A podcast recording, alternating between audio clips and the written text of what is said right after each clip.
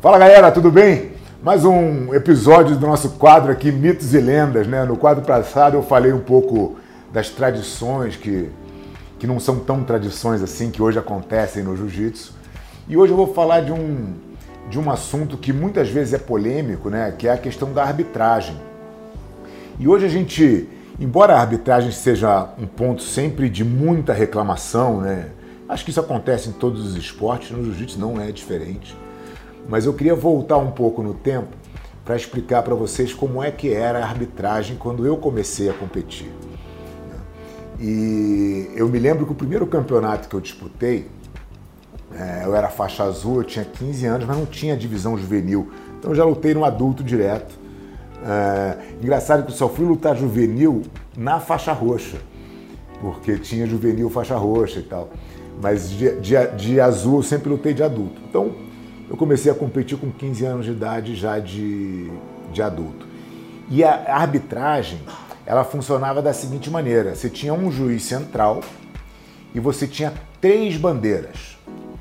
Os bandeiras, eles tinham uma função de anotar na papeleta o que era ponto e o que era combatividade, e era extremamente subjetivo, né, o que era combatividade o que era combatividade ainda era dividido em, em, em, em duas partes: combatividade em pé e combatividade no chão. Então, o que a gente hoje entende como vantagem podia ser combatividade na, na, na leitura de um, de um árbitro, como podia não ser. Né? Não tinha exatamente dizendo o que, que era o que. Tinha os pontos definidos, mas que na época ainda a passagem de guarda, de guarda valia 2 e o joelho na barriga valia 3, porque se entendia que era uma progressão natural, né? então você passava a guarda o joelho na barriga era uma posição de domínio, onde você podia ter mais efetividade caso se tivesse numa situação de rua. Então é assim que foi montado né? a, a, a pontuação no jiu-jitsu. E depois isso mudou porque se entendeu que, obviamente, a passagem de guarda tinha um grau de dificuldade muito maior do que se colocar um joelho na barriga. Então se inverteu essa pontuação, mas isso demorou bastante. Eu ainda lutei bastante tempo sendo passagem de guarda 2, joelho na barriga 3. Então a gente tinha os três árbitros laterais, que eram os bandeiras, e o árbitro central, que tinha o poder simplesmente de conduzir a luta e dar ali a pontuação.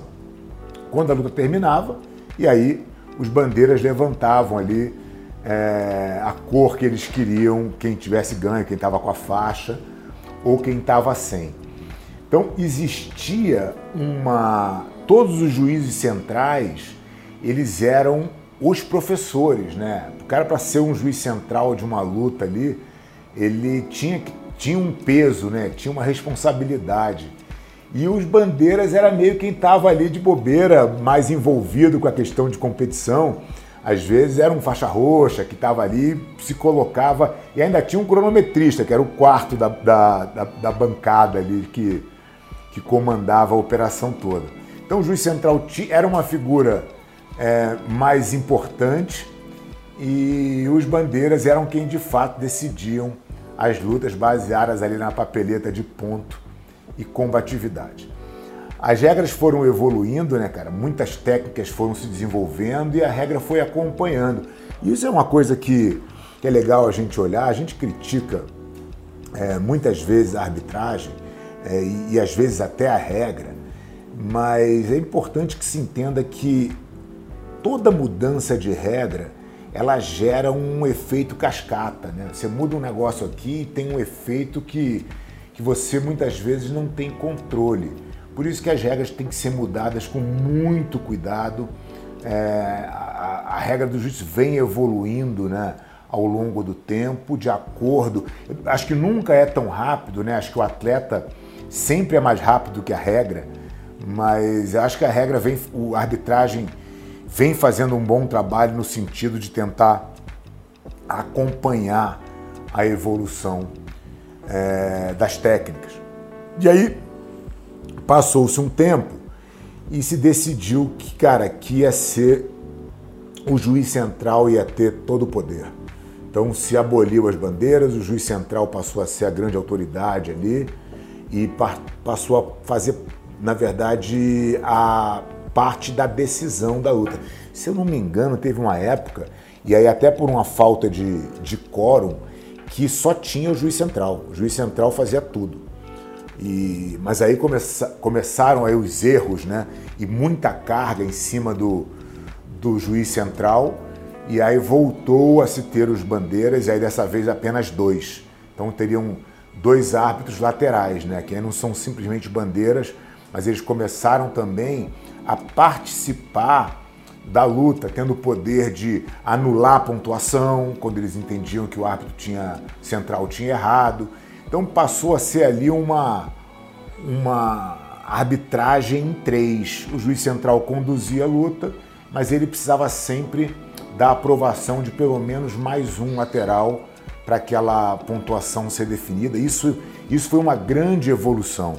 Eu acho que isso melhorou muito a qualidade, caiu muito a quantidade de erro e, e tirou uma coisa que existia no jiu-jitsu é, durante muito tempo, que era a parcialidade. Né? Como a gente tinha poucas academias e o, e o árbitro sempre tinha uma relação, é, de certa maneira, com. dava muita margem para esse tipo de interpretação, de que, que o árbitro tinha sido parcial e tinha puxado a sardinha para um ou para outro. Eu acho que quando entraram os três árbitros, isso realmente diminuiu muito. É, ao ponto de hoje eu, eu, eu dizer com, com, com, alguma segurança de que isso não existe mais no alto nível de campeonatos e nos campeonatos oficiais da federação. Acho que, obviamente, os erros continuam existindo, as, os erros de interpretação, mas parcialidade eu acho que o, o jiu-jitsu superou esse, esse ponto. Né? Então a gente hoje é, tenta minimizar os erros, o que já é, o que já é um, um grande avanço né, para o nosso esporte. E aí a gente tem aí ainda algumas evoluções acontecendo no, no quesito de arbitragem, que nos últimos mundiais já existiu o, o VAR, né, o vídeo ali, a conferência em vídeo, onde existem mais dois juízes de mesa que estão ali somente olhando o vídeo para que qualquer pontuação do árbitro possa ser validada ou não com um vídeo que acontece com um delay de 6 segundos, se eu não me engano. Então, tem uma pontuação duvidosa, o árbitro volta e consegue ver de novo se aquilo em vídeo realmente, se aquela pontuação foi, de, foi devida ou não, e aí tem chance de corrigir. Né? Então, acho que é, a arbitragem vem passando, né, vem acompanhando o jiu-jitsu aí ao longo da sua história e também evoluindo muito. É, acho que a arbitragem é um, é um corpo né, de bastante gente envolvida ali que vem, que vem evoluindo esse processo.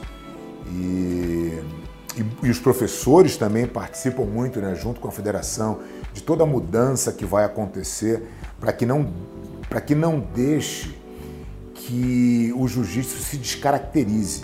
Né? Quando você, faz, você não pode fazer uma mudança de arbitragem simplesmente para facilitar a vida do árbitro ou para resolver um problema pontual. Exemplo, na época que tinha 50-50, que era um problema que ninguém conseguia solucionar, tinha gente defendendo que isso tinha que ser proibido, né? que isso tinha que virar uma regra. Então, imagina se se, se toma uma decisão dessa você impede que, que a técnica se resolva, né? que se criem novas técnicas para resolver aquele problema. Aí depois é a lapela, ah, a lapela é a amarração, tem que proibir. E, e, de novo, né, os atletas vão se desenvolvendo e vão resolvendo os problemas por eles próprios. A regra tem pouco a fazer nesse, nesse quesito. Né? É, é claro que se a intenção do atleta é segurar a luta, a punição está ali para isso, para ser aplicada. Né?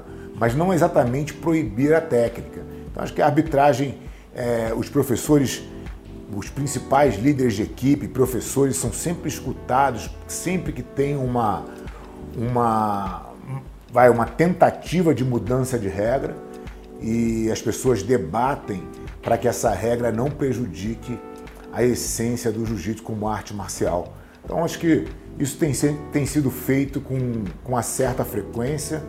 Acredito que a gente, embora todos os problemas de arbitragem que existem e acho que sempre vão existir, a gente evoluiu muitíssimo nesse quesito desde os tempos que, que eu comecei a competir. A gente passou por várias fases aí, por várias.